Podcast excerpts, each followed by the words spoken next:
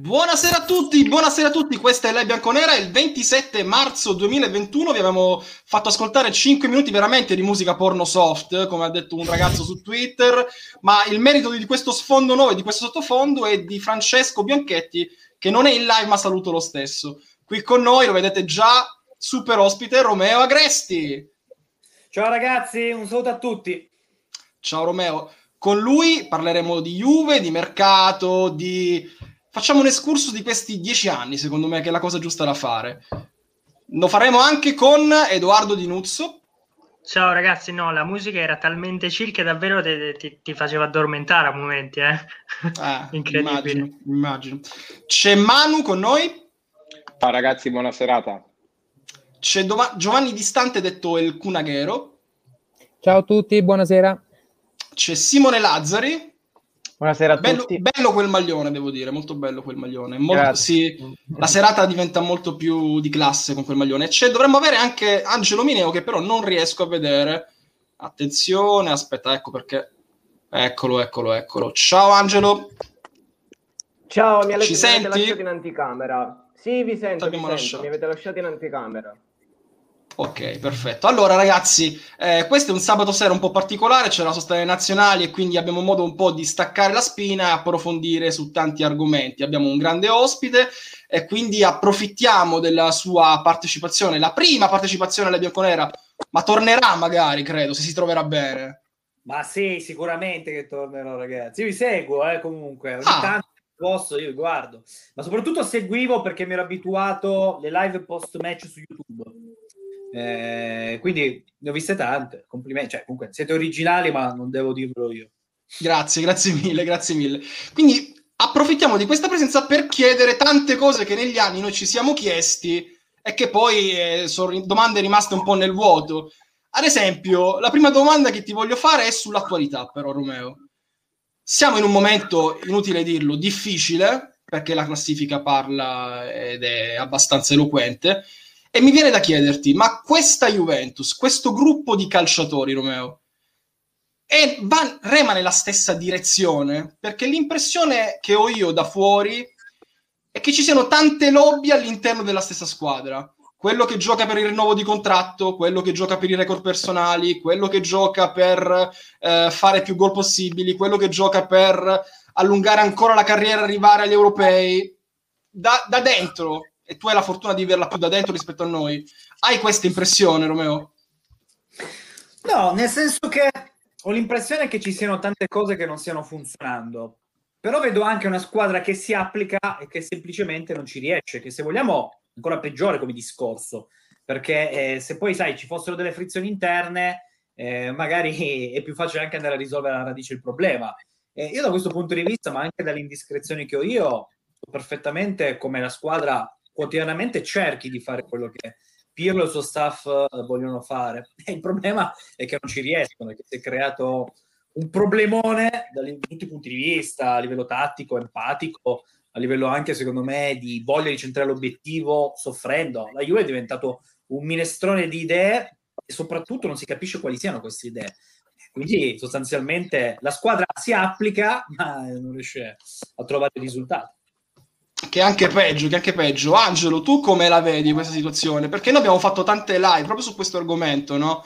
È di una Juventus che cerca l'identità ma non riesce a trovarla ed è un ibrido. Ma mi verrebbe da dire che da 3 anni che è un ibrido, con 3 allenatori diversi, che è anche più grave, no, come situazione. Ma parlando di quello che è il forte di Romeo, cioè il mercato, secondo me è da registrare una tendenza di cui noi abbiamo parlato spesso, cioè dal 2016 in poi la Juve ha pensato che mancasse veramente poco per raggiungere le top europee e quindi ha cercato di sopperire con il big in attacco. Si chiama stesso Higuain, si chiama stesso Ronaldo. Nomi di diversa caratura, ma secondo me stessa strategia.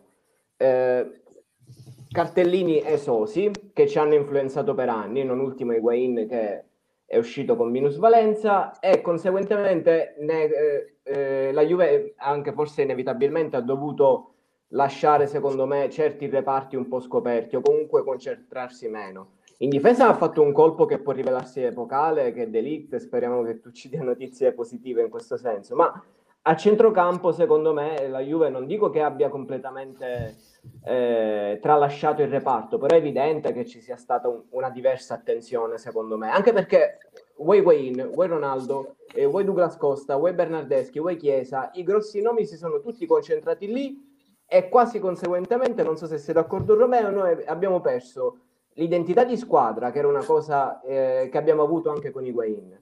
Ma abbiamo perso molto anche dal punto di vista del gioco, nella caratura del gioco, e da qui le conseguenze. Che ne pensi? No, sei enciclopedico perché è così. Io credo che questo, nello specifico, sia forse il reparto più scarso che io abbia mai visto della Juventus, ma in generale, anche probabilmente tirando in ballo l'epoca di Del Neri, le Juventus anche di Ranieri. Perché quantomeno c'era un'identità un po' sbagliata, poi col tempo, soprattutto quelli del Neri, fermo restando che, come vi ricorderete, fino a dicembre la Juve era 3 punti dalla prima posizione con Quagliarella, si spaccò Quagliarella e ci furono i problemi. Io, se vedo il centrocampo attuale juventino, non dico che mi metta le mani nei capelli perché ne ho pochissimi, però comprendo chi lo fa, perché onestamente siamo su scala mediocrità italiana barra vomitevole su scala europea. E questo è un dato fattuale. Io non so come mai si sia arrivati però a questo punto, e faccio anche fatica, Angelo, a trovare una chiave di lettura. Diciamo che già nella passata stagione avevamo avuto le prime spie accese, o meglio, da Berlino in poi sono stati creati disastri, però in qualche modo, no, con Pjanic, con Khedira, con Matuidi, in qualche modo è stato rattoppato, no? Come se fosse lo scotch. Il problema è che ora, con il centrocampo che hai fatto, innanzitutto io parto da un concetto, che io non sono un allenatore, ma Pirlo si è presentato alle prime conferenze dicendo non ho mezze ali, tutti i centrocampisti che ho al massimo possono giocare a 2. E io qua qualche dubbio ce l'ho, perché comunque se Allegri, ragione o torto, in un minuto di analisi a Sky ti spiega per lui le caratteristiche di Bentancur, e con lo stesso Sarri comunque Bentancur è uno dei giocatori insomma, a fare meglio come mezzala, io qualche dubbio me lo pongo, quindi non sono neanche così convinto che attualmente si stiano massimizzando le caratteristiche dell'effettiva disposizione nel modo migliore. Però... Ed era un argomento che abbiamo affrontato prima della live proprio, perché ci domandavamo, ok, è partito un progetto giovani, ci sono tanti ragazzi nuovi, tante facce nuove alla Juventus, Chiesa, Kulusevski, Arthur, McKennie. Ora, senza voler fare il processo a Pirlo, perché tra l'altro pare che siamo tutti quanti per una conferma, ne parlavamo in pre-live, poi ci motiverai anche perché sei per una conferma, ma la domanda è questa: Pirlo è l'allenatore per portare questi calciatori da un livello 5 a un livello 10? È l'allenatore giusto? Perché non lo sentiamo spesso in conferenza stampa, e tu che sarai partecipe a queste conferenze stampa ne saprai addirittura più di noi, che quando qualcosa va male Pirlo dice però sti ragazzi sono giovani e sbagliano. Sì, questo l'ho scritto in un pezzo e ho sempre l'impressione che Pirlo parli ancora da calciatore, non da allenatore. E qua, da quel punto di vista, devi migliorare anche rapidamente, perché poi sai, la prima volta può essere visto come un commento ingenuo, la seconda volta come una svista, la terza pure, alla quarta il calciatore, anche se magari ha avuto un bel rapporto con te, i veterani, non è che gli faccia così piacere essere sempre etichettato poi come il capo del male, no? O del fallimento della gara in sé. Quindi da questo punto di vista, per venire alla tua domanda Fabio, non lo so, e più passano le partite e più il tuo interrogativo sfocia nel dubbio. Da questo punto di vista credo che sia piuttosto oggettivo.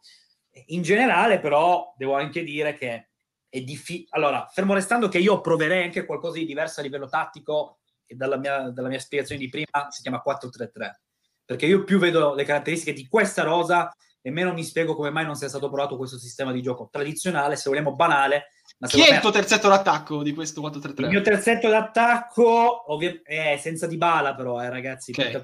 Ma ci sta, ma non c'è, quindi farei Chiesa, Morata, Ronaldo. Chiesa, Morata, Ronaldo. Kulusevski come vice Chiesa, oppure Ronaldo che dovrebbe fare la punta centrale e Chiesa a sinistra, non lo so, comunque un 4-3-3, perché io metterei Arthur davanti a difesa, Bentancur mezzo destro e uno tra Rabiot e McKennie mezzo sinistro.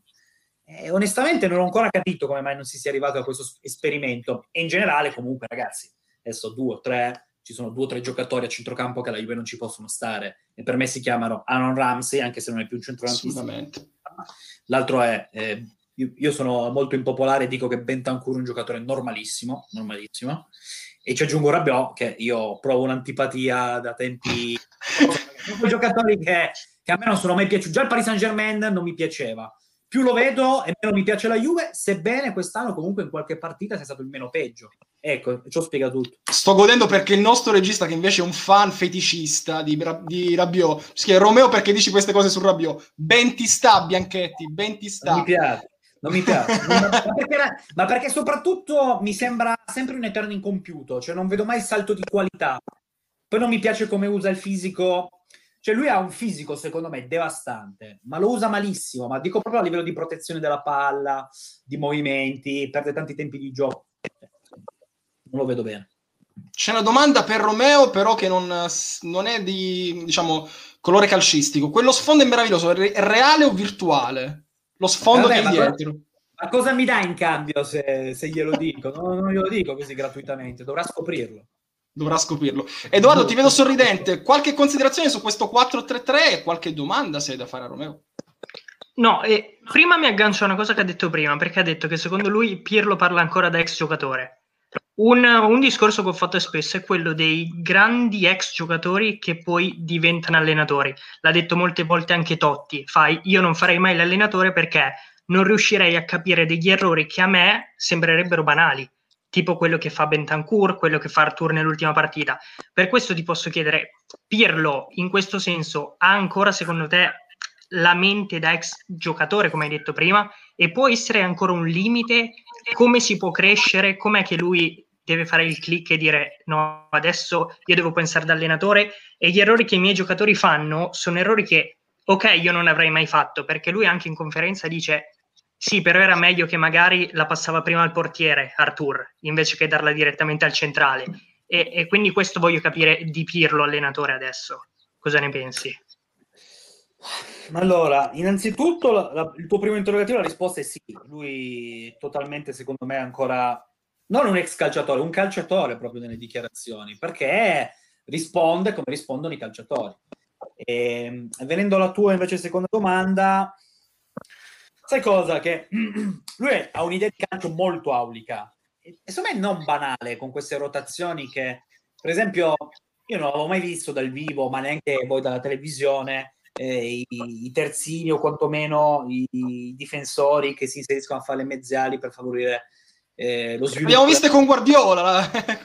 Cioè, quindi a me piace l'allenatore che comunque tenta, no, di innovare, di trovare una strada un po' più complicata. Il problema, ragazzi, è che poi la Juventus, al di là delle filosofie calcistiche, se perdi col Benevento è finita, cioè è finita per tutti. Sarebbe finita per Guardiola, sarebbe finita per Allegri, ora è molto complicata per Pirlo.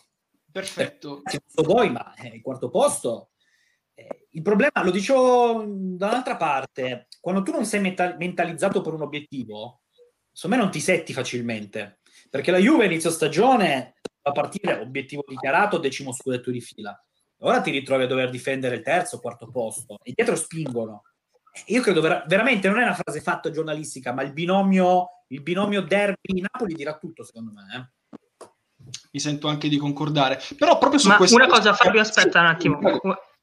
L'obiettivo, tu hai detto dichiarato, 10° scudetto, era più perché erano totalmente presi dall'entusiasmo Pirlo, che più volte ha ripetuto, perché hanno sopravvalutato Pirlo come allenatore, o perché veramente ci credevano? Ragazzi, non dimentichiamoci mai che comunque nell'ultima sessione la Juve, anche con i pagherò, complessivamente ha impegnato circa 200 milioni. Cioè la Juve è una rosa che, secondo me, non è che abbia tantissimo da invidiare all'Inter. L'Inter è strutturata meglio, il giocatore più funzionale all'interno di una trama codificata, ma che la Juventus dovesse partire per vincere lo scudetto, secondo me ci stava la grandissima. Continuo a vedere la rosa juventina che non stia performando in maniera accettabile, perché questa è una squadra che onestamente ha perso un'infinità di punti contro avversari indecenti, quindi era normale che l'obiettivo fosse quello. Poi sai, tra dire e il fare ci sono anche gli allenatori, e in questo momento Pirlo sta faticando. Però volevo intervenire su una questione che avete detto voi prima, che è meramente filosofica, ovvero alla Juventus, se poi sgarri determinate partite, vieni messo in discussione. Ora, dalla stampa è anche giusto che venga tutto messo in discussione. Stiamo parlando della squadra che comunque è quella che ha più seguito, più campionati vinti, e quindi deve portare avanti, diciamo, la bandiera italiana, no? Il vessillo italiano. Ma filosoficamente una società, diciamo, che non riesce a costruire, a fare un progetto a lungo termine, perché se arriva la sconfitta viene tutto messo in discussione, non la vedi un po' come una società che ha un po' un limite storico da questo punto di vista, Romeo? Lo so che è un discorso complesso da fare con i tifosi. No, ma la domanda è chiara, Fabio. Allora, il problema della Juve è l'ossessione Champions, è quello il problema della Juve, perché sono state effettuate, e qua lo diceva Angelo anche prima, delle mosse atte poi anche a cercare di riportare questo benedetto trofeo a Torino, perché secondo me, ti faccio un esempio molto pratico, se la Juve l'avesse riconquistato magari a Cardiff, a quel punto avrebbe progettato meglio, con più sostenibilità finanziaria e con mosse un po' più logiche anche a livello di tattica, di identità, di qualsiasi queste cose qui. Il problema è che avendo alzato così sensibilmente l'asticella, non avendo risultati, anzi più l'alzata e più sono in regressione i risultati in Champions. Quindi ora, sai, si è creato, non so come definirlo, però cavoli ragazzi, noi se stiamo a parlare di 9 scudetti di fila, anche il 10° che non raggiungi non dovrebbe rappresentare un fallimento epocale, anche perché però è invece è vissuto come un fallimento epocale. Però c'è questa netta sensazione, c'è la netta sensazione che la Juve abbia distrutto tutto, che probabilmente non è una sensazione, se vediamo la classifica e il rendimento è un dato fattuale.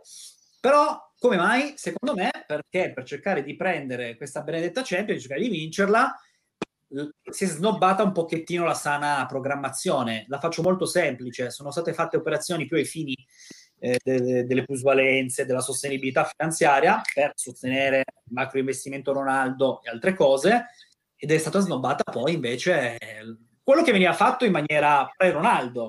Venivano presi una serie di giocatori che non funzionava il progetto tattico.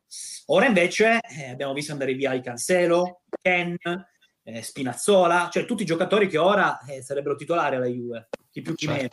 Però perché sono andati via? Per avere una sostenibilità finanziaria. Simone, vuoi intervenire su questo discorso e fare qualche domanda a Romeo? Sì, ciao Romeo intanto. Allora, io voglio fare un... Voglio allacciarmi al discorso che ha fatto Romeo sul fatto che se la Juve avesse vinto a Cardiff probabilmente staremmo parlando di un'altra Juventus in questo momento. Sono d'accordo, io aggiungerei che se la Juve avesse perso uno scudetto in questi ultimi anni non ci troveremmo adesso in questa situazione, secondo me. Perché a volte perdere aiuta, sembra... Non so se sarete d'accordo con me, però secondo me è così. E poi volevo aggiungere sul fatto di aver fatto il passo più lungo della gamba.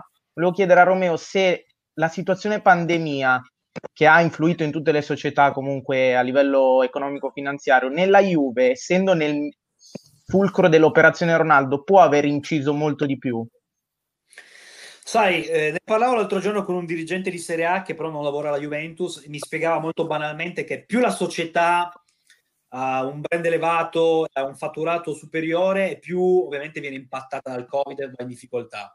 Quindi, per venire alla tua seconda domanda, sì, in maniera più assoluta, e ora è molto complicato per la Juventus raggiungere il balance necessario per far sì che non si debba arrivare a delle decisioni impopolari, perché poi ragazzi, veniamo alla fine proprio al concetto chiave. Per quanto concerne la semestrale Ventura, la Juve ha una proiezione a bilancio di rosso, e mi tengo basso, attorno ai 200 milioni. Quindi le strade sono due: o l'azionista di maggioranza Exor mette Danè con una ricapitalizzazione, e non lo so onestamente se lo faranno, ma ne dubito, visto il momento, oppure devi andare nuovamente con le plusvalenze come se non esistesse un domani. E quindi tu non finirai mai con questo giro, perché per continuare a sostenerti continui a fare plusvalenze. E questa è una strategia che secondo me la Juve deve cambiare, perché non ce la fai più. Cioè non è più programmazione, non puoi arrivare... Ogni anno la Juve la media ormai di 100 milioni di plusvalenze dette strutturali, cioè che devi fare forza per stare in vita. E così, ragazzi, non si va più avanti. Quindi, per venire alla tua seconda domanda, la situazione è questa. L'altra me la sono dimenticata, che sono rincoglionito. Riguardante il fatto che se la Juve avesse perso uno scudetto in questi anni, forse in questo momento... Simone, quando arrivi a 7 vuoi l'8º, quando vuoi l'8º punti il 9º, e ora Caroline 29, ma non vinci il decimo, e la gente come ti ricorderà?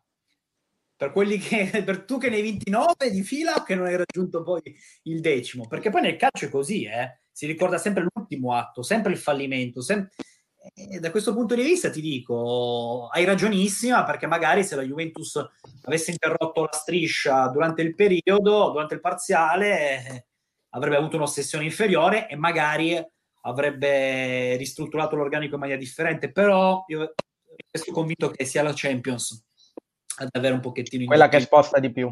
Sì, sì. Sì, sì. C'è un nostro abbonato che ci fa una domanda, la fa Romeo, ovviamente io la giro. Per l'anno prossimo andresti con o senza Ronaldo?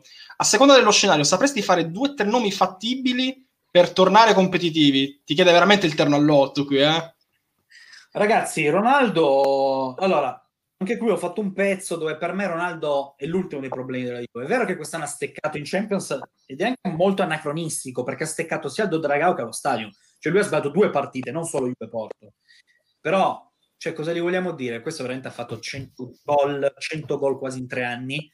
Ha fatto la remontata da solo con l'Atletico, gol all'Ajax, andata e ritorno ai quarti, doppietta a Lione l'anno scorso. Cioè, può anche esserci che lui, può anche starci che anche lui per un anno sia umano. Il problema è doppio, è che con la regressione dell'organico la Juve non ha mai costruito una squadra all'altezza di Ronaldo, che potesse quantomeno portarlo a ottimizzare il suo rendimento. Quindi se tu ora mi dici "Oh Ronaldo, ma devi continuare a giocare con Rabiot e Ramsey", io ti dico che Ronaldo non ha più senso che sia la Juve, perché era un lusso sfrenato e non più un beneficio. E quindi se già fai fatica a permettertelo, cioè non è che devi spaccarti la testa da solo, ti pesa 87 milioni a bilancio. Se tu invece mi dici faccio una squadra che può alzare un po' il livello, a centrocampo siamo un po' più aulici, ti trovo un partner ideale in attacco, a quel punto io Ronaldo me lo tengo sempre, perché ma ci sono i soldi? La domanda però è molto banale, ma ci sono i soldi per fare la cosa del genere? Dovrai essere bravo a smontare e rimontare la squadra con gli swap deal, con gli scambi. Ok, e la Juventus, la società in questo momento si sente in grado di costruire, di fare il meglio possibile per costruire quel tipo, il solito istantin per Ronaldo, diciamo, no? Oppure c'è più voglia di ricostruire? Ti parlo proprio di politica gestionale. Io ti dico la verità, secondo me anche la Juve stessa fa un po' fatica a comprendere quale sia il momento la strategia giusta da adottare, perché da una parte se tu perdi Ronaldo perdi 100 gol in 3 anni e poi non ci fai una bella figura a livello anche mediatico, cioè Ronaldo che va via dopo 3 anni così, secondo me, poi ovviamente voi potete dirmi chi se ne frega, però non è da grande club, non è da Juve. E poi, come hai detto tu, Fabio, c'è il problema del sostituirlo, perché ti faccio un altro esempio molto banale. Via Dybala, via Ronaldo, e tu devi prendere 3 punte, perché una te ne manca già quest'anno. È vero, lo sai che però io sarei curiosissimo di vedere uno scenario del genere. Una ricostruzione totale secondo me sarebbe molto più figa. Però tu società lo devi dire chiaramente, i tifosi non si devono illudere, perché a quel punto tu dici signor, ma è chiaro, certo. Come fanno purtroppo i miei Boston Celtics, che ormai non vincono più niente neanche in allenamento. Loro cosa, tu lo sai benissimo, loro hanno fatto una scelta a un certo punto voluta, via Pierce, via Garnett, via Rondo, per rimanere. Però io non so se lo Juventino sia pronto per questo. Lo sai che torniamo sempre lì? Ma sì, perché poi vedo un anno Antonio Conte e Marotta vincere con l'Inter e non parlano più. Impazziscono. 4 mesi. Però come dici tu, andare avanti così con le plusvalenze che servono proprio a bilancio, altrimenti non vai avanti, è un gioco molto più pericoloso, e ti aggiungo che anche a livello sportivo, secondo me, già non inizia a pagare più. Oggi la Juventus non è chiaramente tra le prime 2 in classifica, in Champions fa meno strada rispetto a quanto ne faceva prima di Ronaldo, ma non sto attaccando Ronaldo, è la squadra con Ronaldo, quindi magari Ronaldo è anche una vittima in questo, mi verrebbe da dire. Quindi io te lo dico proprio, sarei tentatissimo di vedere una Juventus senza Dybala e senza Ronaldo. Ma io ti dico, ci può stare anche, guarda, a me se c'è una cosa che non spaventa nella vita... e tentare e sperimentare sempre qualcosa di nuovo, quindi ti dico, perché no? Tanto non è che dici provengo da una stagione dove mollo una finale di Champions e il primato in campionato, devi ricostruire, devi riconsolidare. Però ti dico anche, Fabio, che onestamente ora non so, perché non è che parliamo di due giocatori, già uno sostituirlo è complicato, entrambi. Il problema però è un altro, che assieme non funzionano. Questo è un altro problema. Chiaro. Manu, qualche considerazione, qualche domanda per Romeo? Ma io intanto volevo chiedere, poi magari ne parleremo, approfondiremo di più l'argomento su Pirlo come allenatore, ma dato che qualcosa già è stato detto nei primi minuti di live, è più pericoloso cambiare un altro allenatore, cioè per il terzo anno di fila, o rischiare di continuare con un allenatore che purtroppo ad oggi non ha dimostrato ancora grandi cose? Rischiare con Pirlo indubbiamente, a maggior ragione se non dovessero arrivare segnali confortanti da qui al termine della stagione, perché a quel punto se tu hai un allenatore che è entrato cioè, ragazzi, adesso io personalmente no, perché non amo poi il gioco al massacro. Io sono uno dei pochi, forse voi lo sapete, uno dei pochi a difendere Sarri. Adesso però sembra, no, che tolto Pirlo la Juventus torni a essere uno squadrone, e non funziona così. Però al tempo stesso si è creato, secondo me, un ambiente davvero ostile per Pirlo. Cioè, ragazzi, a marzo si parla già di successore, ci sono 4 nomi al giorno sui giornali di probabili successori. Cioè, quando solitamente un allenatore entra in un mood simile, da come la mia piccola esperienza, non esci mai, è complicatissimo, a maggior ragione se hai una squadra mediocre. Se tu mi chiedi, io vengo nello specifico, riconfermeresti Pirlo? Ti rispondo sì, perché vorrei una stabilità tecnica, ma a patto che dimostri qualcosa di concreto da qui al termine della stagione. Se vedi la Juve perdere o pareggiare col Toro, balbettare col a quel punto non ci siamo. Però scusa Romeo, però alla fine poi se tu vuoi programmare qualcosa, no? Se vuoi avere un'idea chiara di quello che vuoi fare da qui ai prossimi anni, non dico nei prossimi 10 anni, ma nei prossimi 2 o 3 anni, se vuoi programmare una squadra giovane devi anche cercare di essere pronto poi, non a giugno, a luglio, a prendere un allenatore qualsiasi, lo devi fare già oggi, nel senso sì. Qualche mese prima, perché no, poi se no rischi anche molto dalle alternative, no? Perché se tu certo. Mi dici o Klopp in mano, Guardiola in mano, io ti dico vabbè, Andrea, mi spiace certo. Per come sei andata, è un bocca al lupo. Però Guardiola, per come ragiona la Juventus, Romeo, secondo me non può venire mai, proprio per questi discorsi che noi stiamo facendo noi oggi, perché ed è un bene che probabilmente non sia venuto. Ed è un bene che non sia venuto, certo, perché è un gioco al massacro, e soprattutto perché questi allenatori ti chiedono... Però Fabio Guardiola è vero, perché ovviamente se tu dai a Guardiola Matuidi, Pjanic, Rabiot, Ram, anche lui non è che può fare il miracolo, certo. Però hai sempre la caratura di un allenatore che è Guardiola, e che quindi se viene da te ha delle garanzie. È vero, però tu sai benissimo che in Italia, non Guardiola, diciamo... c'è anche la tendenza a voler distruggere. Non, ripeto, non Guardiola, il grande nome, se fallisce, c'è la tendenza a voler dire a manica de scemi, ma che avete fatto? No, è vero. No, ma la domanda comunque che mi avete fatto è giustissima, nel senso che io credo che sia più rischioso partire... Allora, ragazzi, da che mondo è mondo? Una società, se ha il dubbio, non parte mai con l'allenatore la stagione successiva. Cioè, se tu non stimi, non sei sicuro, non parti mai. Perché se parti, finisce in tragedia. A me se non concesso che non finisca già in tragedia in questa stagione, perché ci siamo molto vicini, secondo me. Giovanni, qualche considerazione, qualche domanda per Romeo? Prego. Allora, innanzitutto, ciao Romeo. No, volevo dire, la conferma di Pirlo, no? Allora, io sono uno di quelli che a fine anno non lo confermerei. Però se in società decidono di confermarlo, sono pronti ad aspettare 2 o 3 anni per avere un allenatore pronto? Perché per adesso non ha la minima idea di quello che fa. Possono permettersi di aspettare 2 o 3 anni? No. Torniamo sempre sullo stesso discorso. Non siamo pronti noi come critica, non siete pronti voi come tifosi, non è pronta neanche la società. Ragazzi, quando vinci 16 trofei in... 9 anni, non sei pronto a prenderti un digiuno di 2 o 3 stagioni, secondo me. E io per quello vi dico che sono molto curioso di vedere. Io vi dico la più pura verità, non ho indiscrezioni né in un senso né nell'altro su Pirlo, ma perché siamo veramente ancora nel caos. Tutti sono sotto esame alla Juve in questo momento, tutti, nessuno escluso, dai magazzinieri all'allenatore, e non potrebbe essere altrimenti dopo una stagione così fallimentare. Non lo so, sono anch'io curioso, ve lo giuro, sono curioso, ma io però, a differenza magari di molti, ribadisco, proietto il mio focus su Toro e Napoli, perché quelle sono due partite fondamentali. Concordiamo. La gente in chat si stanno scatenando, tutti ci chiedono il nome, la facciamo adesso la domanda così ci liberiamo anche di questo peso. Il contratto di Dybala, te lo sarai sentito dire 9 volte al giorno. Credo che novità non ce ne siano, perché non ce ne sono. Ma il fatto che non ce ne siano è una notizia, no? Esatto, è notizia. Ma allora ti faccio un'altra domanda sempre su Dybala. Ma perché non ci sono le notizie? Nel senso, perché non pare esserci la volontà di rinnovarlo? O di Dybala di rinnovare, perché magari anche dall'altra parte c'è difficoltà.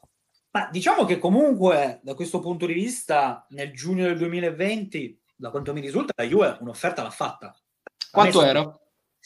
Adesso io chirurgicamente non ve lo so dire, però credo che sia davvero attorno ai 10, più o meno, magari anche un po' di più con i bonus, non lo so, però non inferiore, anche perché lui prende 7, 7,5, quindi no, anche a ragion di logica le cifre sono quelle. Che, come ha detto Agnelli, lo avrebbe portato poi a essere uno dei top 20 probabilmente dei più pagati al mondo. Lui il suo sì non l'ha mai dato a questa offerta, ma cosa sappiamo? Che questa offerta non verrà mai modificata. Cioè, io credo che la Juventus non negozierà più, non lo sta facendo. È come dire, la minestra è quella, o te la mangi o ciao. Tempo stesso però, più passano i mesi e più poi il coltello alla parte del manico ce l'ha il calciatore, perché siamo mese più, mese meno, a un anno dalla scadenza. Quindi, se noi non abbiamo notizie entro la fine della primavera, secondo me Dybala... Ma poi, ragazzi, io l'ho detto recentemente, è lo storico che parla da sé. Dybala viene lo United nello scambio con Lukaku. Lui rifiuta, lo scambio non si fa. La scorsa estate, Dybala, se fossero arrivate offerte, le avrebbero valutate. Non sono arrivate offerte. Non dimentichiamoci che ora lui ha tolto il problema legato ai diritti d'immagine, trovando l'accordo con la gente per Paolo Triulzi. Quindi cosa significa? Che ora lui è più spendibile sia per la Juventus ma anche per se stesso. Io non ci metto la mano sul fuoco che Dybala resti, assolutamente. Però il lato Dybala, guardiamo dal punto di vista del calciatore. Perché non rinnova? Perché vuole che gli sia riconosciuto, diciamo, un ruolo diverso alla Juventus, parlo di status, non solo di soldi. Perché si è visto trattare male... o c'è una squadra dietro, perché ce lo chiedono, ha società dietro. Attenzione che poi il rinnovo non è sinonimo di permanenza, eh? Certo. Perché, ma adesso la Juve magari spera nel rinnovo per far sì che poi non si trovi uno scherzetto dietro l'angolo, che questo se ne va via da free agent magari. Sai, io credo che su Dybala avvertano i ragionamenti che ho fatto poc'anzi, cioè dello storico, cioè insomma, lui non lo so, ma non si sente imprescindibile per questa squadra. Quindi non è una questione economica, questo è quello che penso io. Non solo, anche perché onestamente quanto vuole guadagnare Dybala? Cioè vuole 20 milioni? Quanto vuole? Non credo. Intanto c'è un abbonato alla bianconera. Grazie Mottia De Jung, grazie per l'abbonamento. Cioè, grazie. Una volta che tu vai a 10, 11, 12, soprattutto dopo una stagione simile, ci stanno ai 27 anni, viene riconosciuto il tuo valore. Però io ti faccio un'altra domanda da giornalista, in virtù del discorso che abbiamo fatto delle plusvalenze da fare con proiezione di rosso, qual è la plusvalenza più corposa in un eventuale scambio per far sì che il rosso sia meno rosso? Telefonata al Camp Nou, pronto, Griezmann è disponibile? Io Griezmann non lo prenderei, ma Dybala mi sembra che sia una pedina da questo punto di vista, perché lui è tutta plusvalenza, sarebbe. Chiaro. Sai, ma scambiarlo per De Jong no, vero? Ma messo scemi una volta, due volte mi sembra difficile, dai. Sai che poi ovviamente Dybala a Barcellona ci può andare solamente se Messi va via, quindi... Però mi sembra una carta potenzialmente giocabile con quelle società che hanno dei giocatori scontenti di lusso. Adesso ovviamente virgoletteranno tutto, ma faccio un esempio. Un nome a caso, no? Magari chiami il Paris Saint-Germain, stesso United, no? Magari ci provi con Pogba. Guarda, un nome ce lo stanno facendo, João Felix, però secondo me è abbastanza impossibile, però il ragionamento è questo, perché tu hai la carta di Dybala che ti fa fare una bella plusvalenza, ti togli se vogliamo un problema, e ti prendi un calciatore che magari ritieni più funzionale al progetto tattico. Io al momento la vedo così la situazione di Dybala, eh. Sarà interessante. Io voglio fare un passo indietro, anzi qualche passo indietro, parlando sempre di politica gestionale della Juventus, perché noi abbiamo visto, Romeo, negli anni un addio, diciamo, portato anche in grande stile con una conferenza stampa che è stato quello di Allegri. Ti ricorderai la maglietta History Alone col presidente. Però pochi mesi prima c'è stato un altro grande addio alla Juventus, che era quello di Marotta, che dal punto di vista comunicativo per me è stato molto più freddo, ovviamente, rispetto ad Allegri. Allora ti faccio una domanda: ma a Marotta è stata fatta pagare la gestione economica? Non lo so, certi rinnovi, certe situazioni, certi acquisti, penso allo swap Pogba-Higuain, o era una questione di rapporti che non andavano più? No, io credo che lì la Juve abbia tentato davvero di giocarsi la carta del ringiovanimento, di responsabilizzare Marco Re, che è andato via, di responsabilizzare anche lo stesso Giorgio Ricci, che è all'area ricavi, e Fabio Paratici, perché a un certo punto, ragazzi, era quasi inevitabile che si facesse questa scelta, perché Paratici aveva preso, ma non tramando alle spalle, però Paratici è diventato Paratici, e quindi Marotta, che è cresciuto, a un certo punto sembrava davvero che fosse uno di troppo. Marotta però, ragazzi, io vi posso garantire che la Juve non era un dirigente, era un factotum, cioè era un brillante amministratore delegato, un uomo importante nelle trattative, un uomo importantissimo nella gestione del quotidiano a livello di gruppo, un addetto stampa aggiunto, un segretario aggiunto, una persona da mandare a relazionarsi con i club. Cioè la Juve, perdendo Marotta, ragazzi, ma poi non è, cioè, è andata all'Inter, in 2 anni e mezzo ha sistemato tutto, cioè la verità, ragazzi.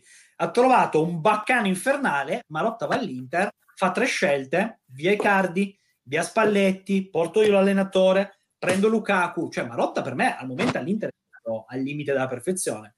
Quindi cosa significa? Che se tu non sei bravo, quel lavoro all'Inter in un ambiente così caotico non lo riesci a fare. Per me la Juve ha perso tantissimo con l'addio di Marotta. Poi probabilmente lui aveva una visione anche più restrittiva e forse anche un po' più miope per certi versi su degli affari, su degli acquisti, non solo su Ronaldo nello specifico. Ma al tempo stesso, intanto con lui i conti tornavano sempre ed era un uomo importante. Perché... Però stavano iniziando ad alzarsi anche con Marotta, Romeo, i conti, secondo me. Sì, perché comunque io non so quanto fosse da lui una politica condivisa. Già Ronaldo, io non sono così convinto che lui... Io, conoscendo un pochettino Beppe, posso immaginare che lui abbia detto: ma lo vogliamo prendere davvero?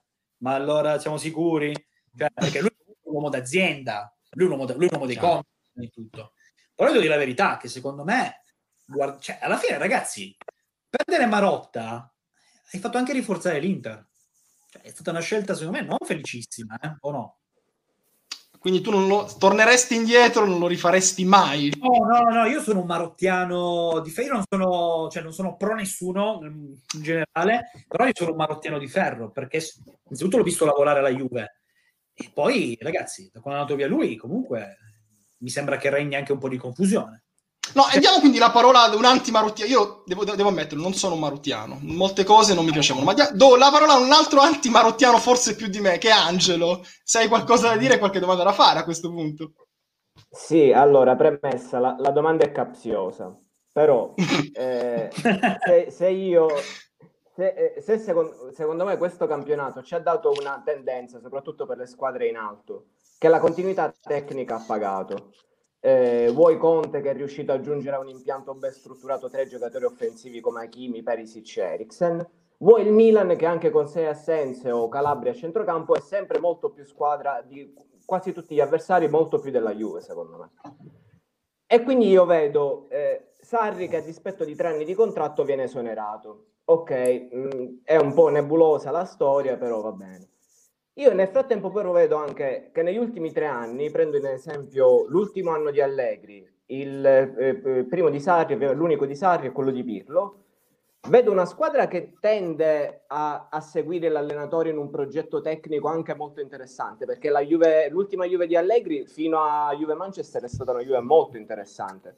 Poi improvvisamente l'idea naufraga e si torna alle vecchie abitudini. Idem con Sarri, da dicembre grosso modo in poi la squadra tende a cadere in vecchi vizi. Vuoi compirlo? Perché io Juve, Barcellona-Juve non è una partita che posso dimenticare, però poi c'è una tendenza, ripeto, con il ritorno anche magari di alcuni giocatori a tornare in vecchi vizi, e quindi io mi chiedo, ma la società si rende conto di questa tendenza o è sempre più avviata a diventare una società che favorisce anche per quello che hai fatto alla Juve, per l'amicizia, per tutta una serie di rapporti che io non posso conoscere, neanche voglio conoscere? Cioè, si rende conto secondo te che sta andando in un piano che non è strettamente quello tecnico? Oh, questa domanda ci sta. Poi allora, mettiamola così: se tu tenti la carta dell'innovazione, poi però non persegui concretamente l'obiettivo, è aria fritta, sono chiacchiericci, perché prendi Maurizio Sarri e poi non lo metti nelle condizioni, come hai detto tu, di poter fare il suo tipo di lavoro, non crea alchimia con l'ambiente e state in aria dopo un anno. Lo stesso Pirlo, che ha un'idea originaria, secondo me più votata a un calcio di qualità, sto facendo molta fatica. Io però non ne faccio una questione tanto di uomini o di persone che sono legate a vecchie mentalità o richiamate dal presidente, perché ti faccio un esempio nello specifico. La vecchia guardia nella Juve per me conta zero. Per me i vari Buffon, Chiellini, Bonucci contano zero. Ma perché ormai parliamo, per esempio, di Chiellini, che è un giocatore che magari quest'estate appende i tacchetti al chiodo. Buffon è il secondo portiere, che l'anno prossimo non sappiamo se ci sarà. Bonucci è un giocatore che ha limiti tecnici. Cosa intendi con contano zero, però? Contano zero che non sono coloro che poi vanno a chiamare l'allenatore e dicono no, signore, noi giochiamo così, oppure... sai che io non ci metterei la mano sul fuoco su questo, sinceramente. Guarda, io ti faccio un esempio molto concreto. Allora, probabilmente Sarri, non era sopportato a livello epidermico. Ok. Ma se tu guardi l'andamento della stagione, con tutti i loro limiti, i Bonucci e Chiellini hanno tentato di fare quello che voleva Sarri. Cioè, a difendere... Bonucci sì, però Bonucci sì, e infatti Chiellini, questa cosa Chiellini non l'abbiamo avuto. Però io mi riferisco più all'extracampo, Romeo, sai? Perché Chiellini comunque... Perché Chiellini comunque è abbastanza tarato su quel tipo di calcio. Però, però secondo me loro avevano un peso specifico notevole quando erano in auge. Cioè Chiellini, okay, c'è Buffon che in auge, e gente che... Poi non dimentichiamoci mai di una cosa, che i calciatori guardano più all'io che al noi, quindi se ne fregano che la squadra magari funzioni poco. Quindi io la vecchia guardia, anche adesso, la vedo tutto come fuorché un problema, cioè l'ultimo dei problemi della Juventus, perché gente che ormai è finita, parliamoci chiaramente. Perché se così fosse sarebbe anche più facile risolvere il problema. Cioè, io prendo un allenatore moderno, faccio ritirare Chiellini, dico a Buffon grazie di tutto. Ma per me invece la filosofia calcistica, ci sono altri problemi nella Juve. Però se tu hai un allenatore come Pirlo, ti faccio un esempio che è un'immagine che abbiamo visto tutti quanti. Perché poi Fabio chi ha giocato col Porto? Però abbiamo avuto 3 giorni di ballottaggio, però Romeo, dai. Ma, sì, però non ha giocato. Perché, però se Chiellini avesse contato o si fosse messo in campo, come dicono molte persone, avrebbe giocato lui quella partita. Cioè, per me la partita col Porto è proprio l'esempio lampante di come la vecchia guardia quest'anno sia tutto fuorché un problema, perché è vecchia guardia. Però ti lascio un flash, un'immagine. Juve-Porto il ritorno. C'è Chiellini che sta a bordo campo, che magari dà indicazioni, incoraggia la squadra, incoraggia i compagni. È l'allenatore che sembra abbastanza fermo, conosciamo Pirlo, no? Quindi ci dà anche l'impressione di essere abbastanza moscio da questo punto di vista, ma secondo me magari dietro le quinte non lo è. Non è una brutta immagine, non ti lascia un po' interdetto vedere quello spettacolo lì. Cioè, io mi immagino, per esempio, una squadra di uno come Conte o di uno come Klopp che ti dice a Chiellini, ma stai in panchina con i tuoi compagni. No, ma io da questo punto di vista sono totalmente d'accordo con te, cioè, troppe persone parlano alla Juve, cioè senti Pinsoglio urlare tutta la gara, e con Conte nessuno si permetterebbe, con Klopp probabilmente, ma in generale con Mourinho ben che meno, ma di cosa stiamo parlando? Cioè la Juventus in questo momento tu guardi, quindi da quel punto di vista secondo me però Romeo c'è un problema, perché invece contano zero.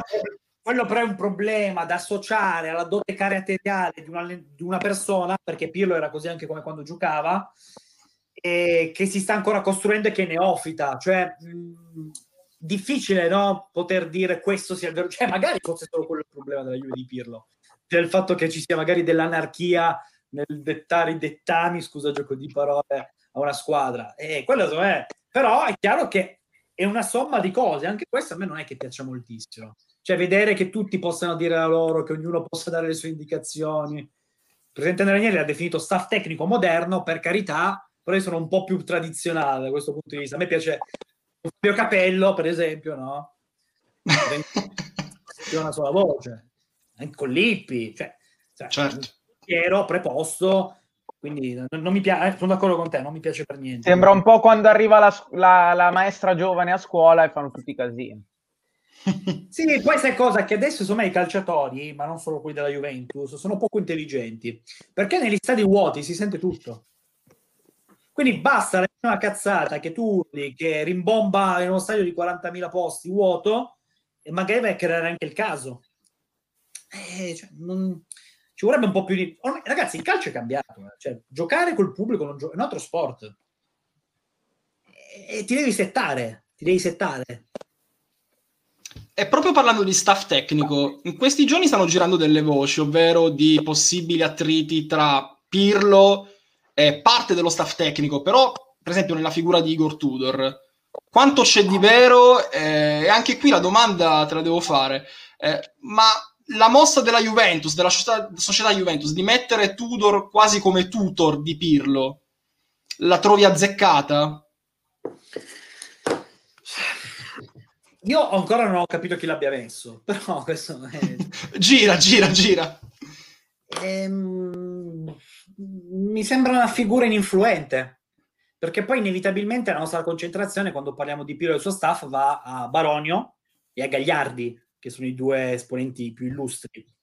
Quindi ti dico, non credo che sia affatto un problema.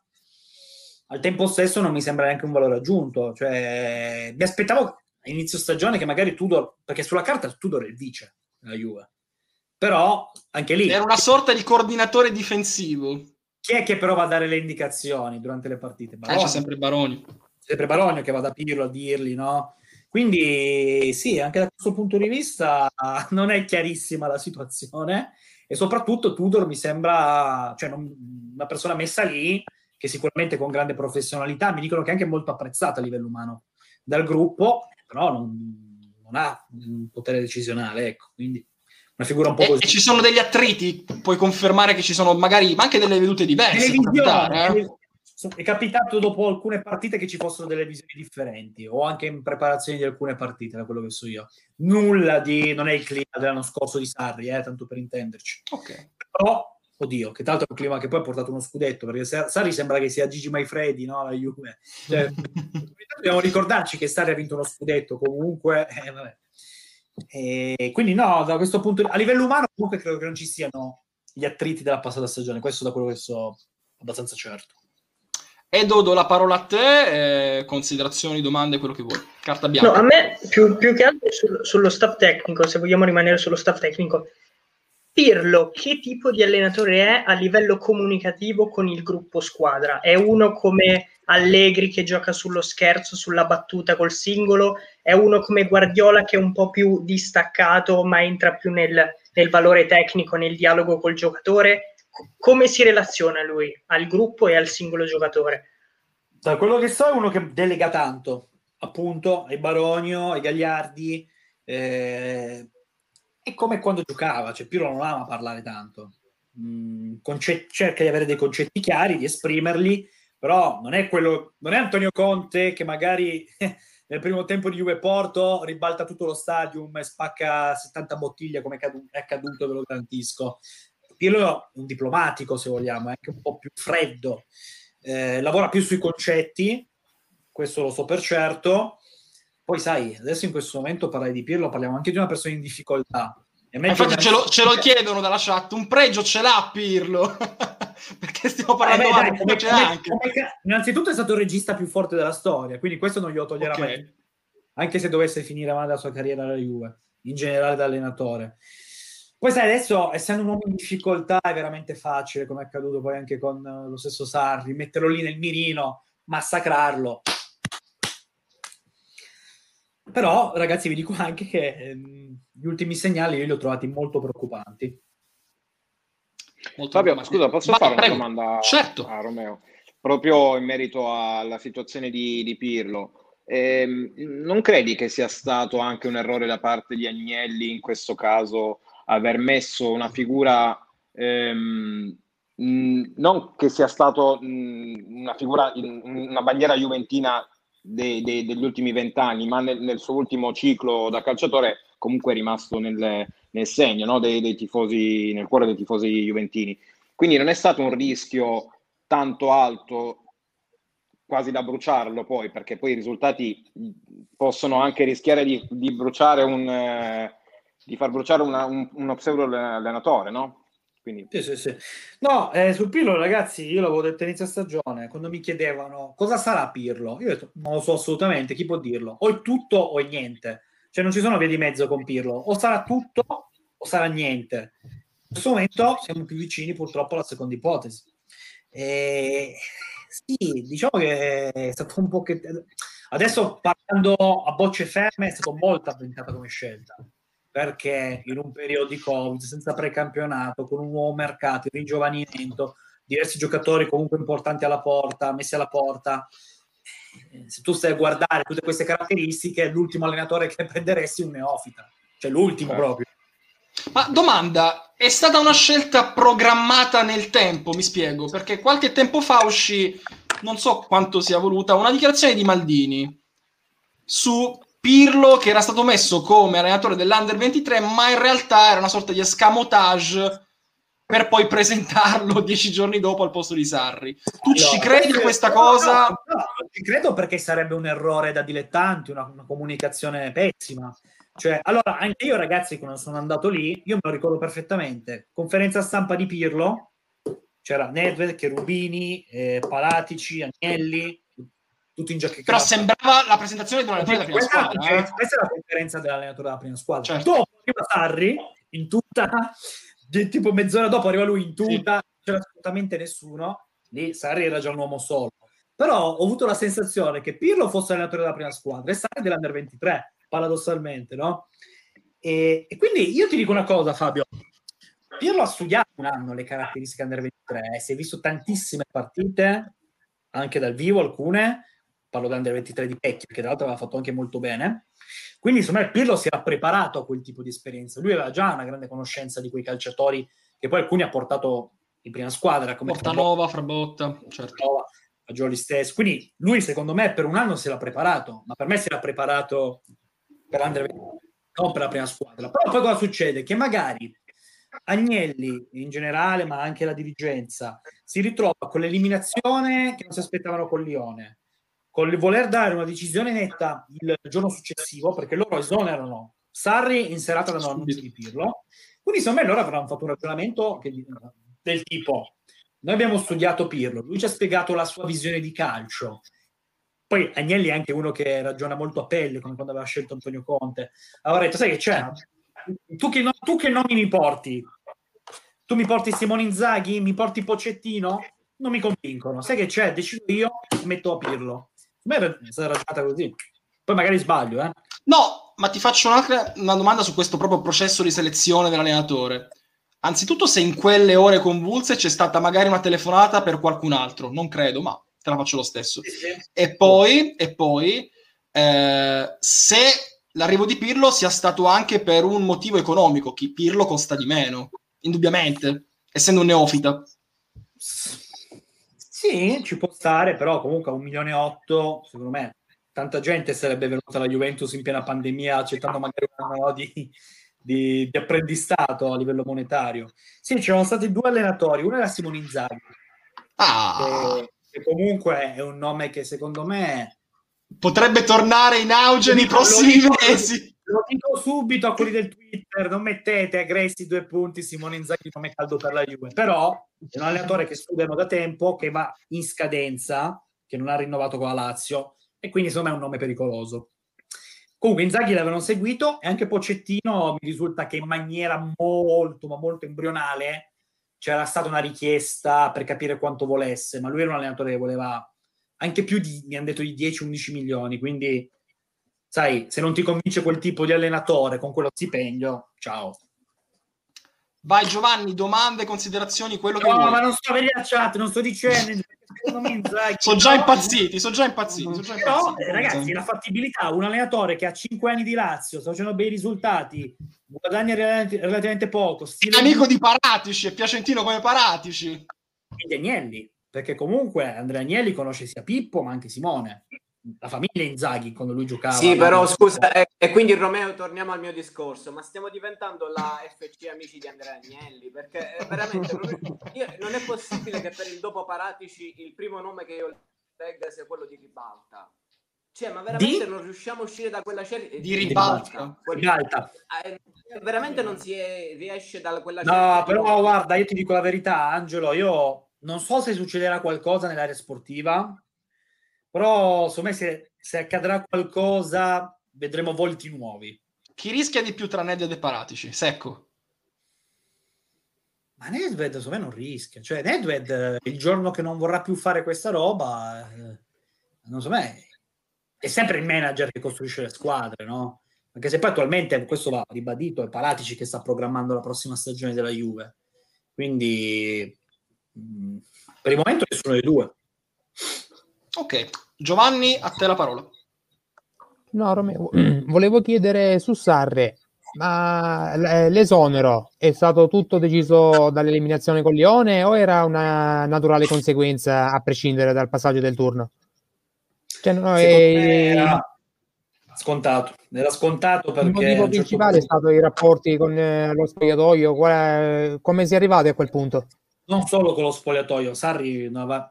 La Juve, ragazzi, è un posto di 700 persone che ci lavorano, tra assunti e collaboratori. Io faccio fatica a trovare persone che umanamente me ne abbiano parlato bene, sono sincero. Ma. Però sai cosa? Che poi Sarri è il suo modo di essere, cioè non è che lui lo faceva apposta, Sarri così. Ma il problema è Monte. Se tu sai... quindi perché gli hai fatto non un biennale, gli hai fatto 3 anni però di contratto. Sono 2 anni allora scatta il triennio, però tu pagando una penale puoi fare in modo che non scatti questo 3° anno. Ok. Quindi diciamo che, a parte che Sarri troverà panchina, però tipo 2 o 3 milioni per far sì che non scatti il 3° anno. Non lo so ragazzi, l'errore è stato creare una Juve ibrida lì.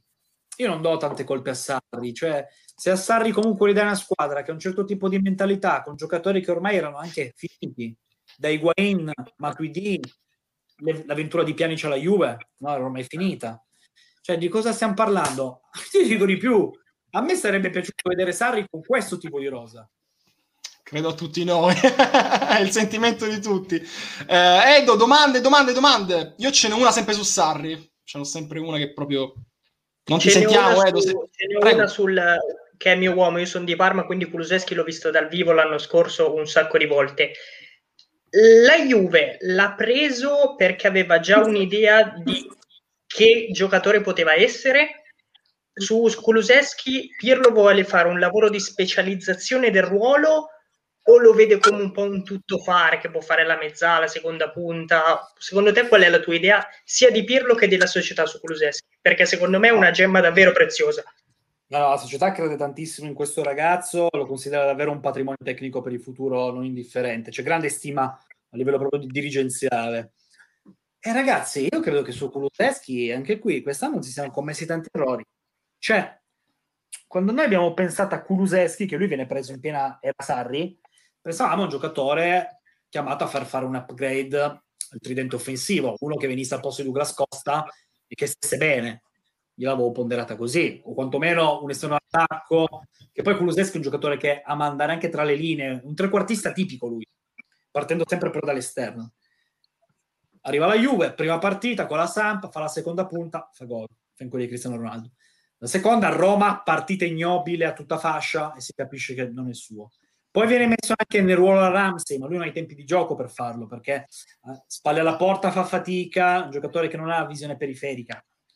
E poi succede che la cattiva pianificazione ha portato al fatto che lui diventasse quasi un imprescindibile, perché Dybala è ancora fuori, Morata a un certo punto ha avuto dei problemi, quindi è dovuto alternarlo, ti sei ritrovato con Kulusevski seconda punta, ti ritroverai con Kulusevski che al termine della sua prima stagione alla Juve ha raccimolato più di 50 partite. Per me è follia, cioè, perché Kulusevski non avrebbe dovuto avere queste responsabilità, cioè si sarebbe dovuto inserire in maniera molto più graduale.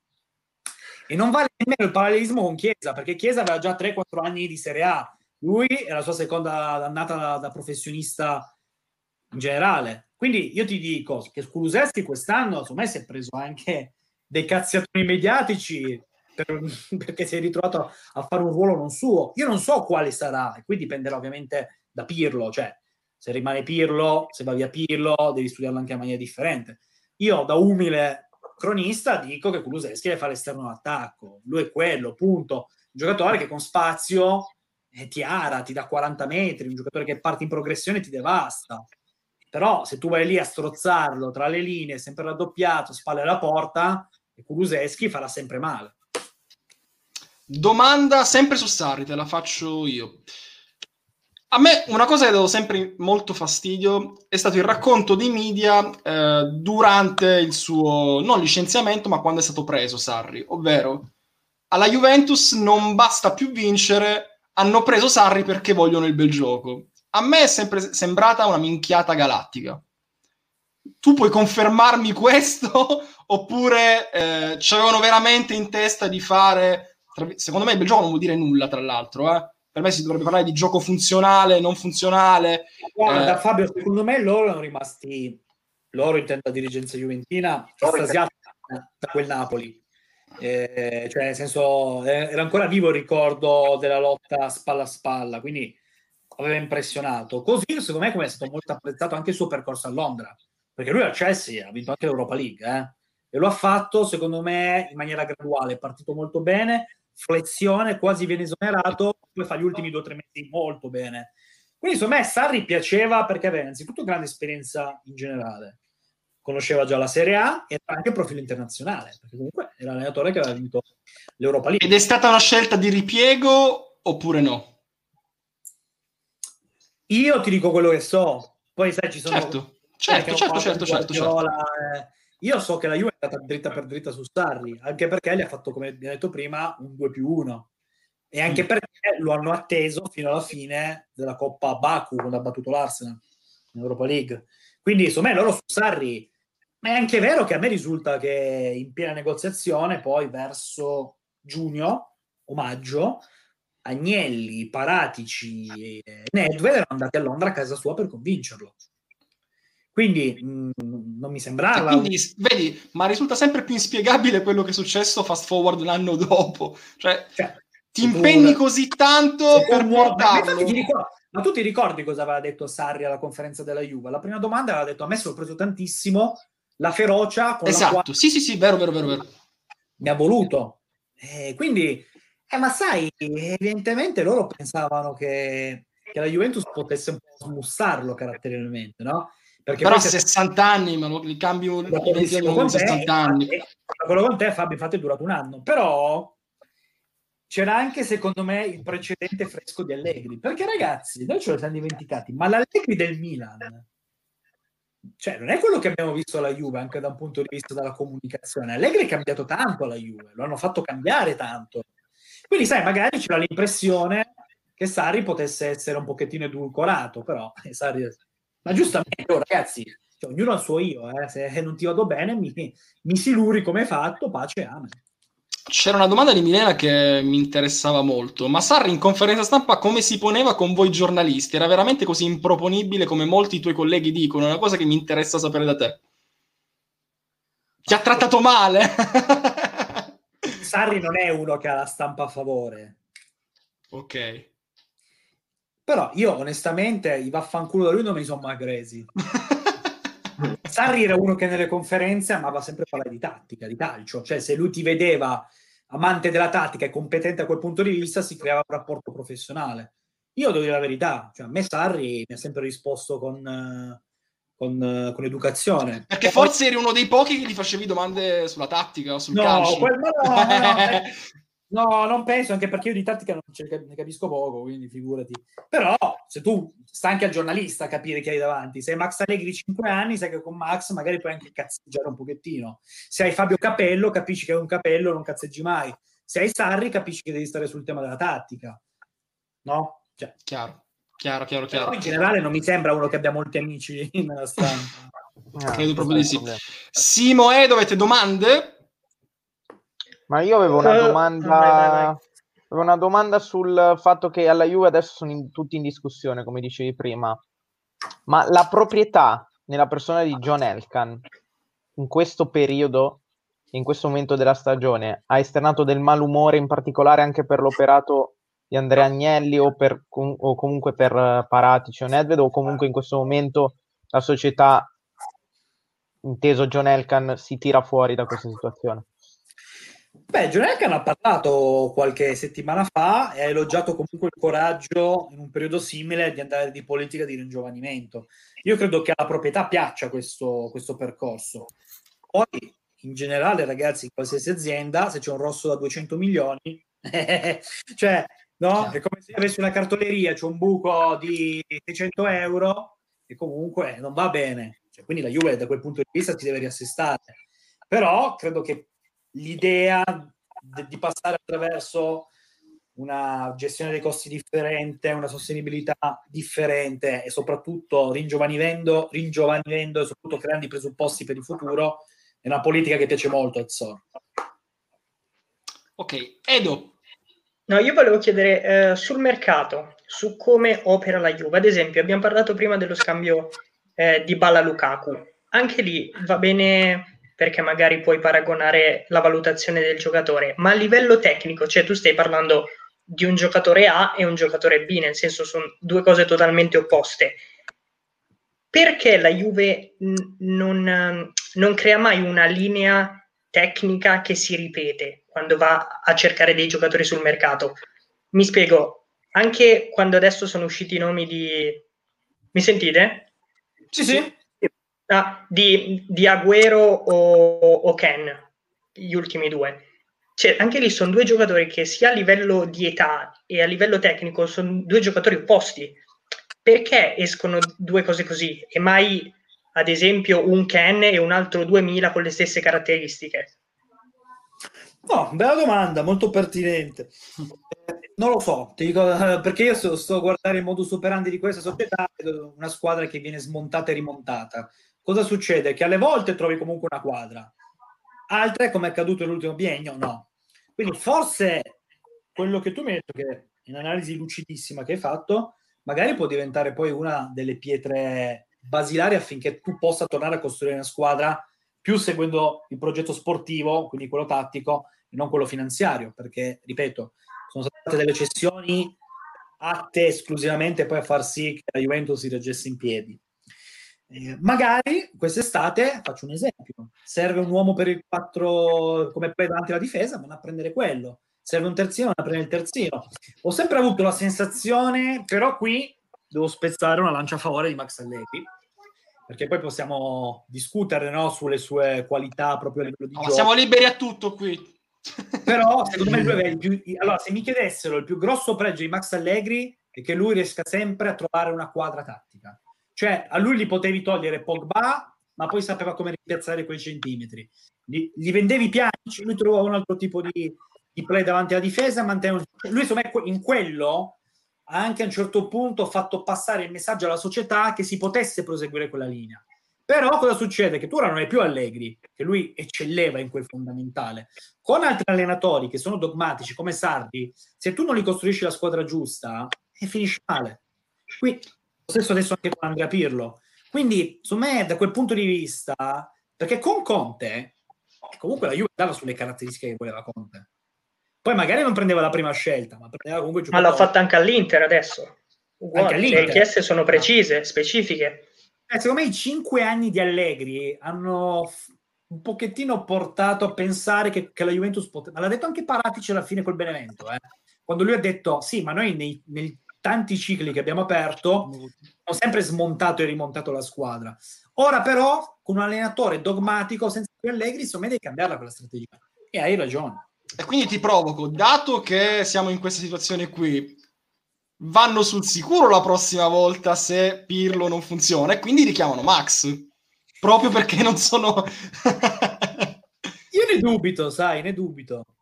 Poi ci può stare tutto nel calcio, e le nostre dichiarazioni diventano vecchissime. Consideriamo sempre che siamo a marzo, e quindi secondo me un allenatore è ancora molto molto presto ancora, però a me stupirebbe tantissimo, innanzitutto perché credo che Allegri, ragazzi, per me prima o poi si dovrà misurare all'estero Allegri, poi ci vogliono anche le proposte. Qui ti fa, Ecco, ora vi faccio una domanda non da hater, ma da amante tradito, come amo dire sempre di me stesso su Allegri. Ma le dichiarazioni che fa il club, che denotano un manifesto calcistico, ok, lo aiutano da questo punto di vista a trovare una squadra all'estero? Perché secondo me si fa male da solo. Io ho sempre questa impressione qui. Allora, no, domanda l'ho capita. A me sorprende tantissimo, ragazzi, che lui non abbia trovato panchina di livello. Io vi faccio un esempio. Io ero convintissimo quando hanno fatto fuori Tuchel che lui sarebbe andato al Paris Saint-Germain, perché so che comunque Leonardo lo stima.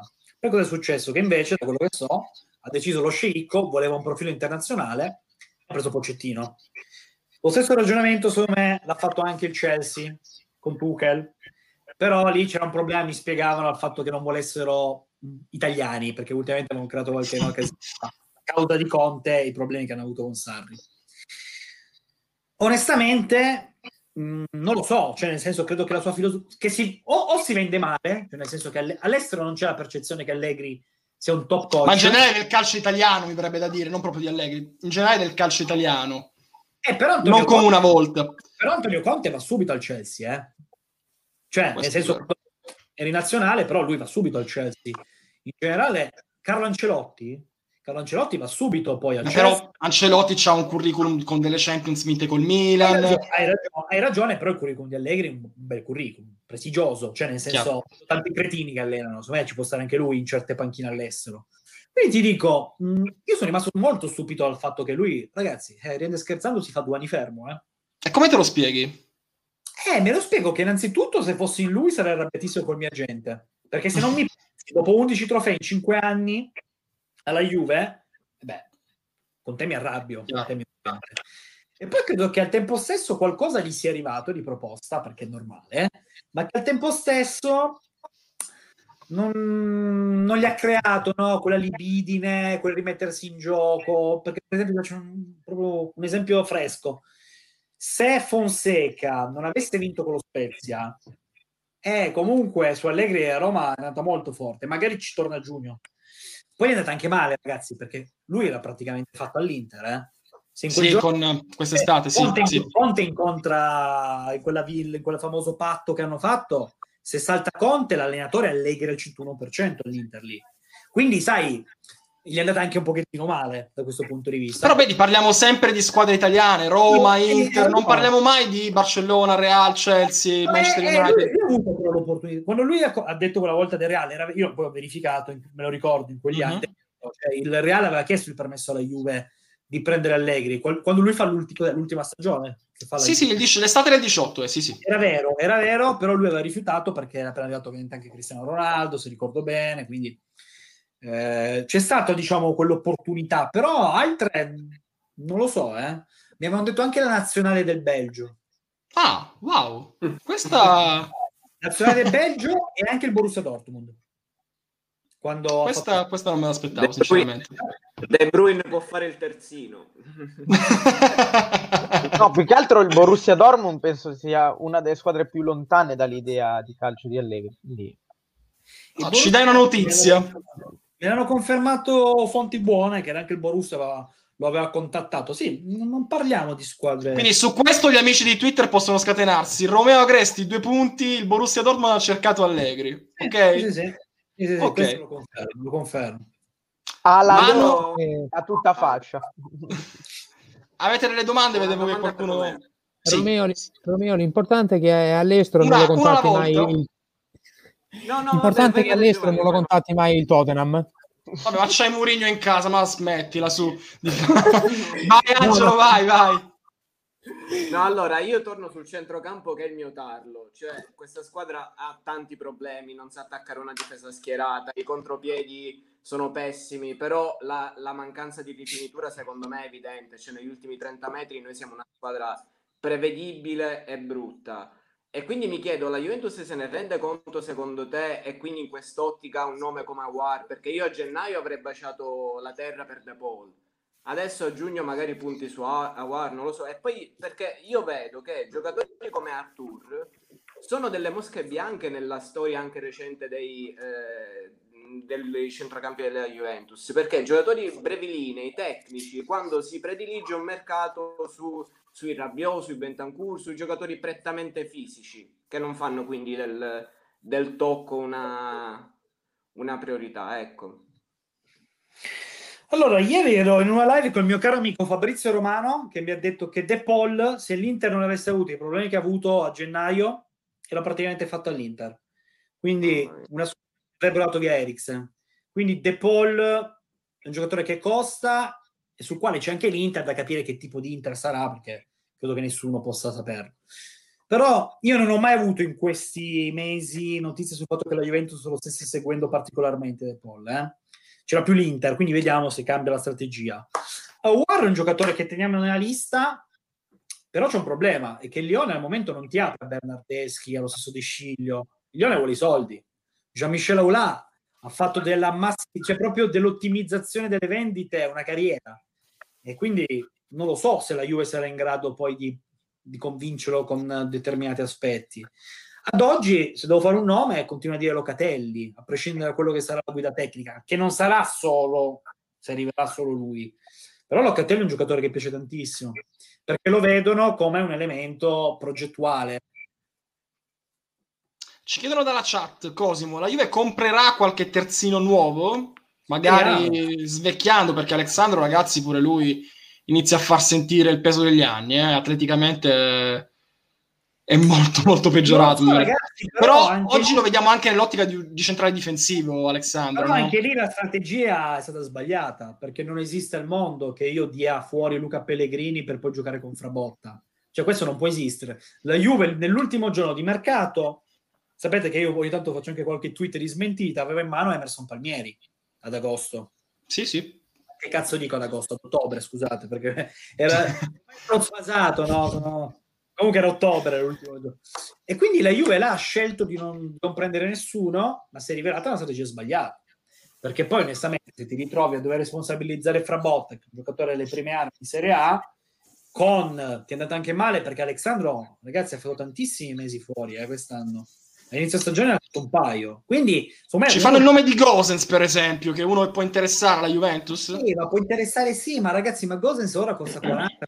5, cioè non è più facile prenderlo Gosens ora, cioè vai a fare un'asta, è difficile, non lo so, però su Luca Pellegrini non so così, a parte che sta facendo malissimo al Genoa ed è anche rotto, sempre infortunato, ma non aveva fatto neanche tanto bene a Cagliari, quindi secondo me lì ci può stare che possa diventare the next plusvalenza. Pensare che abbiamo dato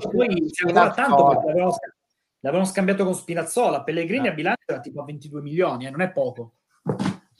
Senti, spariamo un nome grossissimo. I rapporti tra il Milan e Donnarumma vanno a sud, perché non trovano l'accordo sul rinnovo di contratto, la Juventus c'è? Sai che per me resta alla fine al Milan. Pure secondo me. Però vince la Raiola.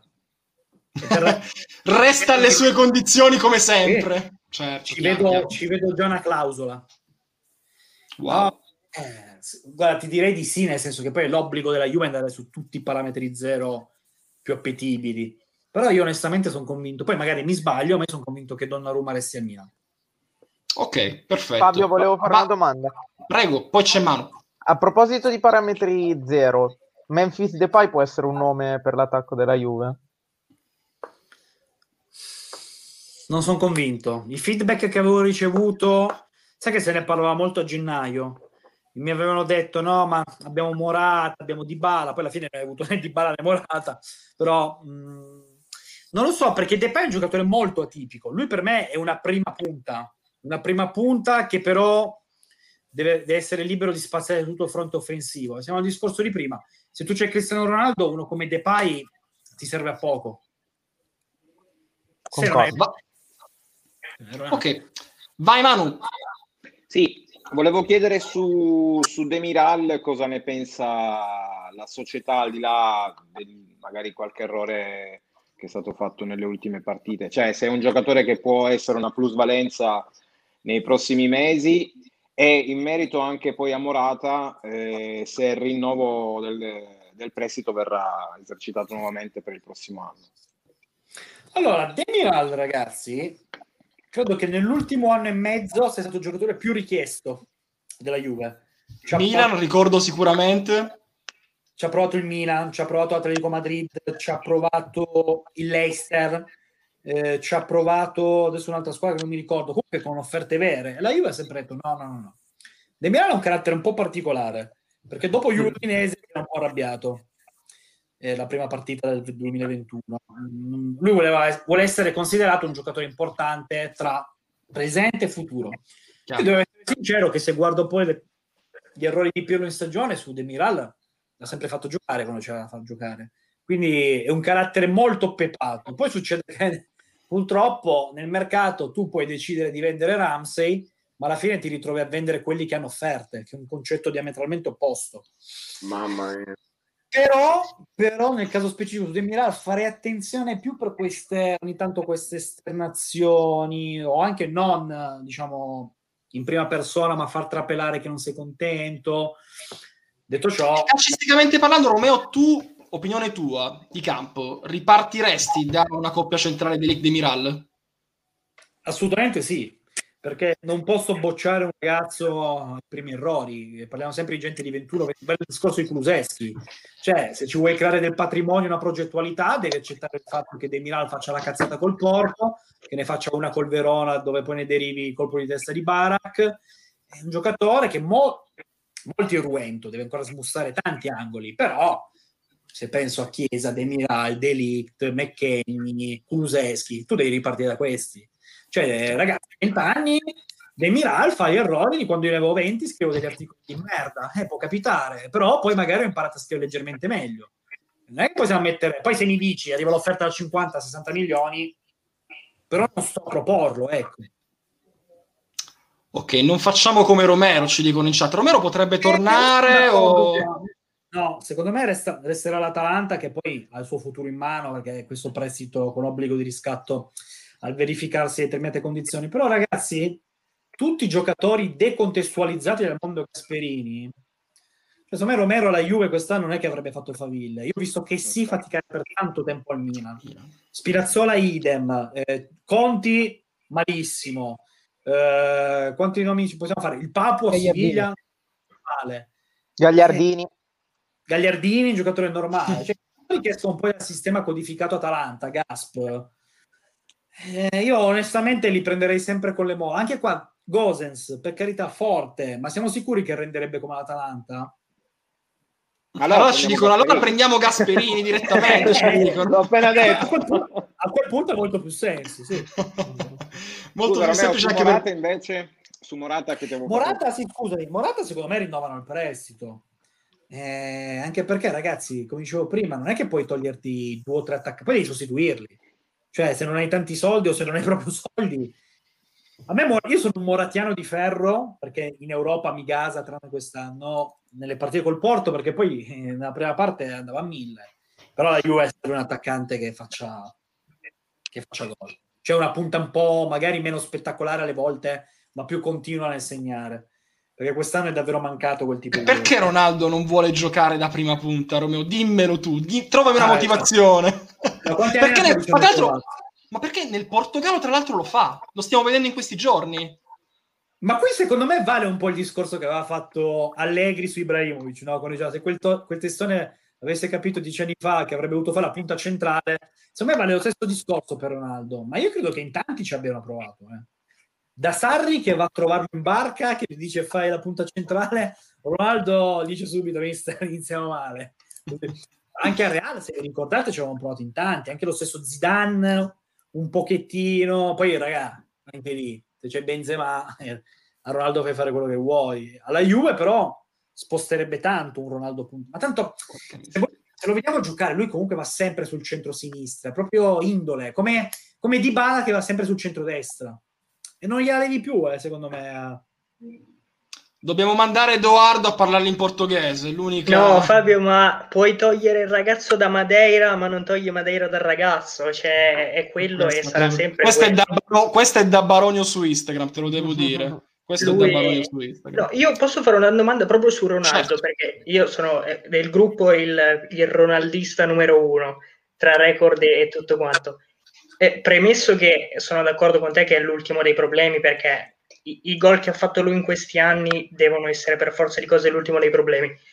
Se però vai a togliere quel numero di gol, la Juve per rimpiazzarlo gioca la fish grossa su uno che pensa che potrà fare un numero simile di gol, o cerca di piazzare quei soldi che si liberano su un trequartista da 10, una mezzala da 8, una seconda punta bene o male da 10-12, come li vorrebbe rimpiazzare quei gol?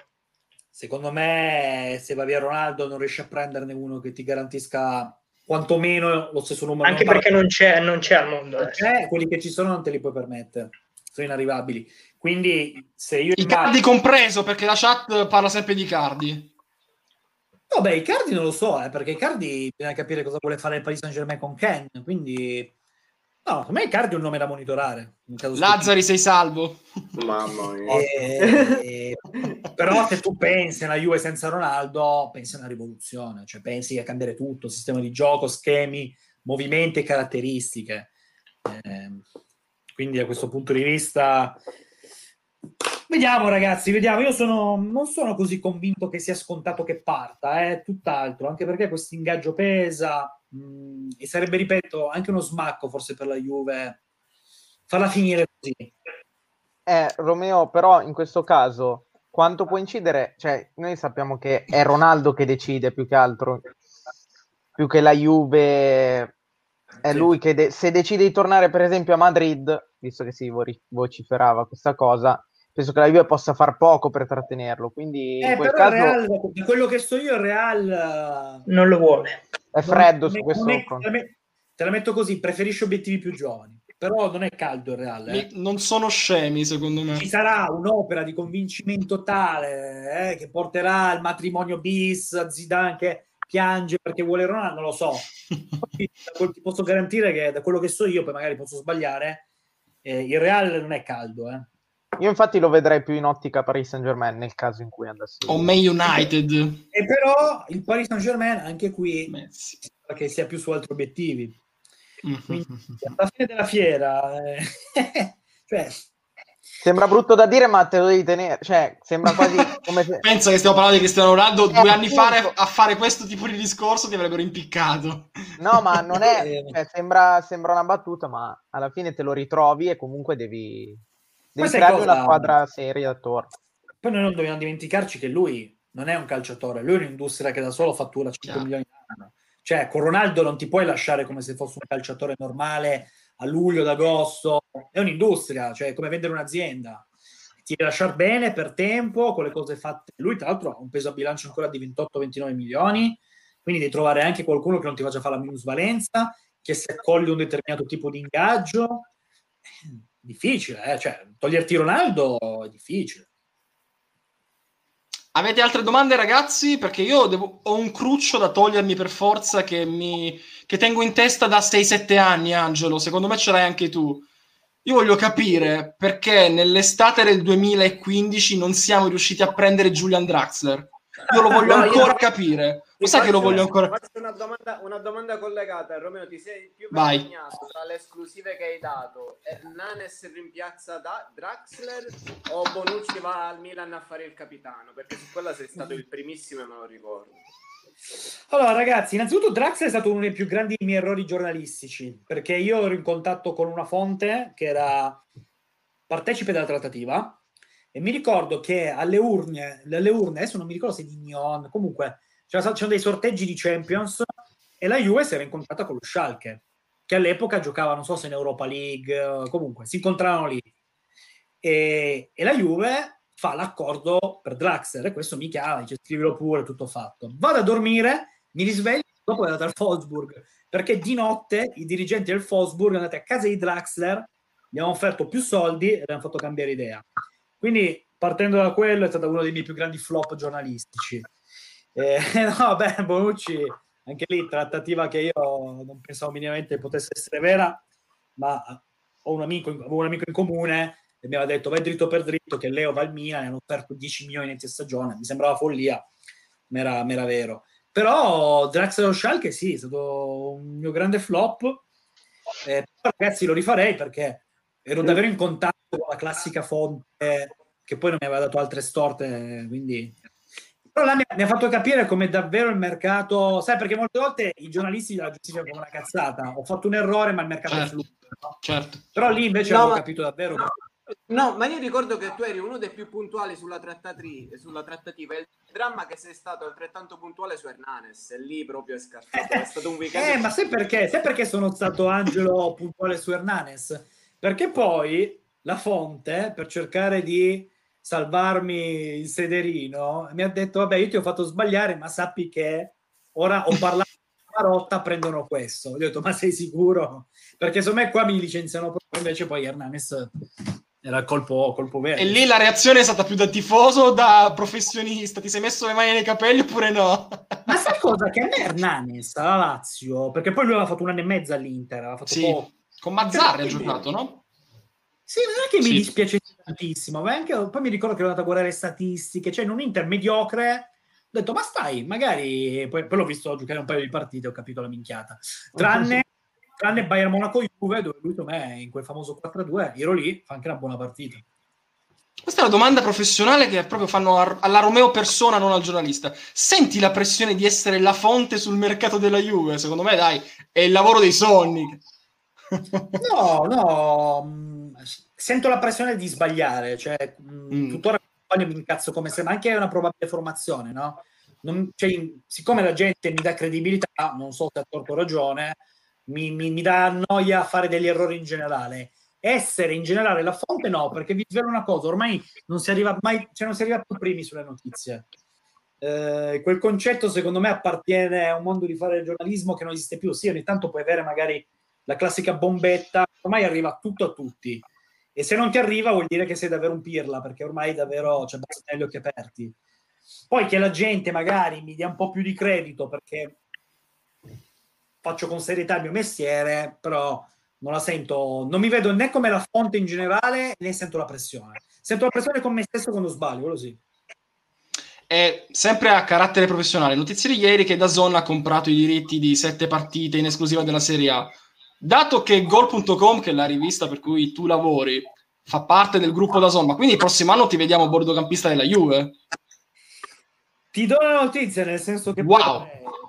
Che comunque... DAZN e Gol si sono distaccate perché è entrata un'altra azienda che si chiama Football Co, che ha acquisito la maggioranza di Gol, quindi pian piano ci stiamo distaccando, siamo ancora in famiglia, in sinergia, però non mi aspetto che mi venga chiesto questo tipo di incarico, quindi magari se non ci fosse stata questa divisione, chi lo sa, avremmo voluto anche pensare, però dico la verità, non mi vedo neanche a farlo come bordocampista. Non ti piace? Ma io sai cosa, Fabio? Mi vedo come un tiratore libero, cioè posso fare il tweet, io sto benissimo a Gol da anni perché mi permettono di essere libero da un punto di vista editoriale. Voglio prendermi con l'esercito dei nostalgici, posso farlo. Io sono un grande giocatore, posso farlo. Quindi finché mi pagano... Puoi venire alla Bianconera, puoi farlo, penso.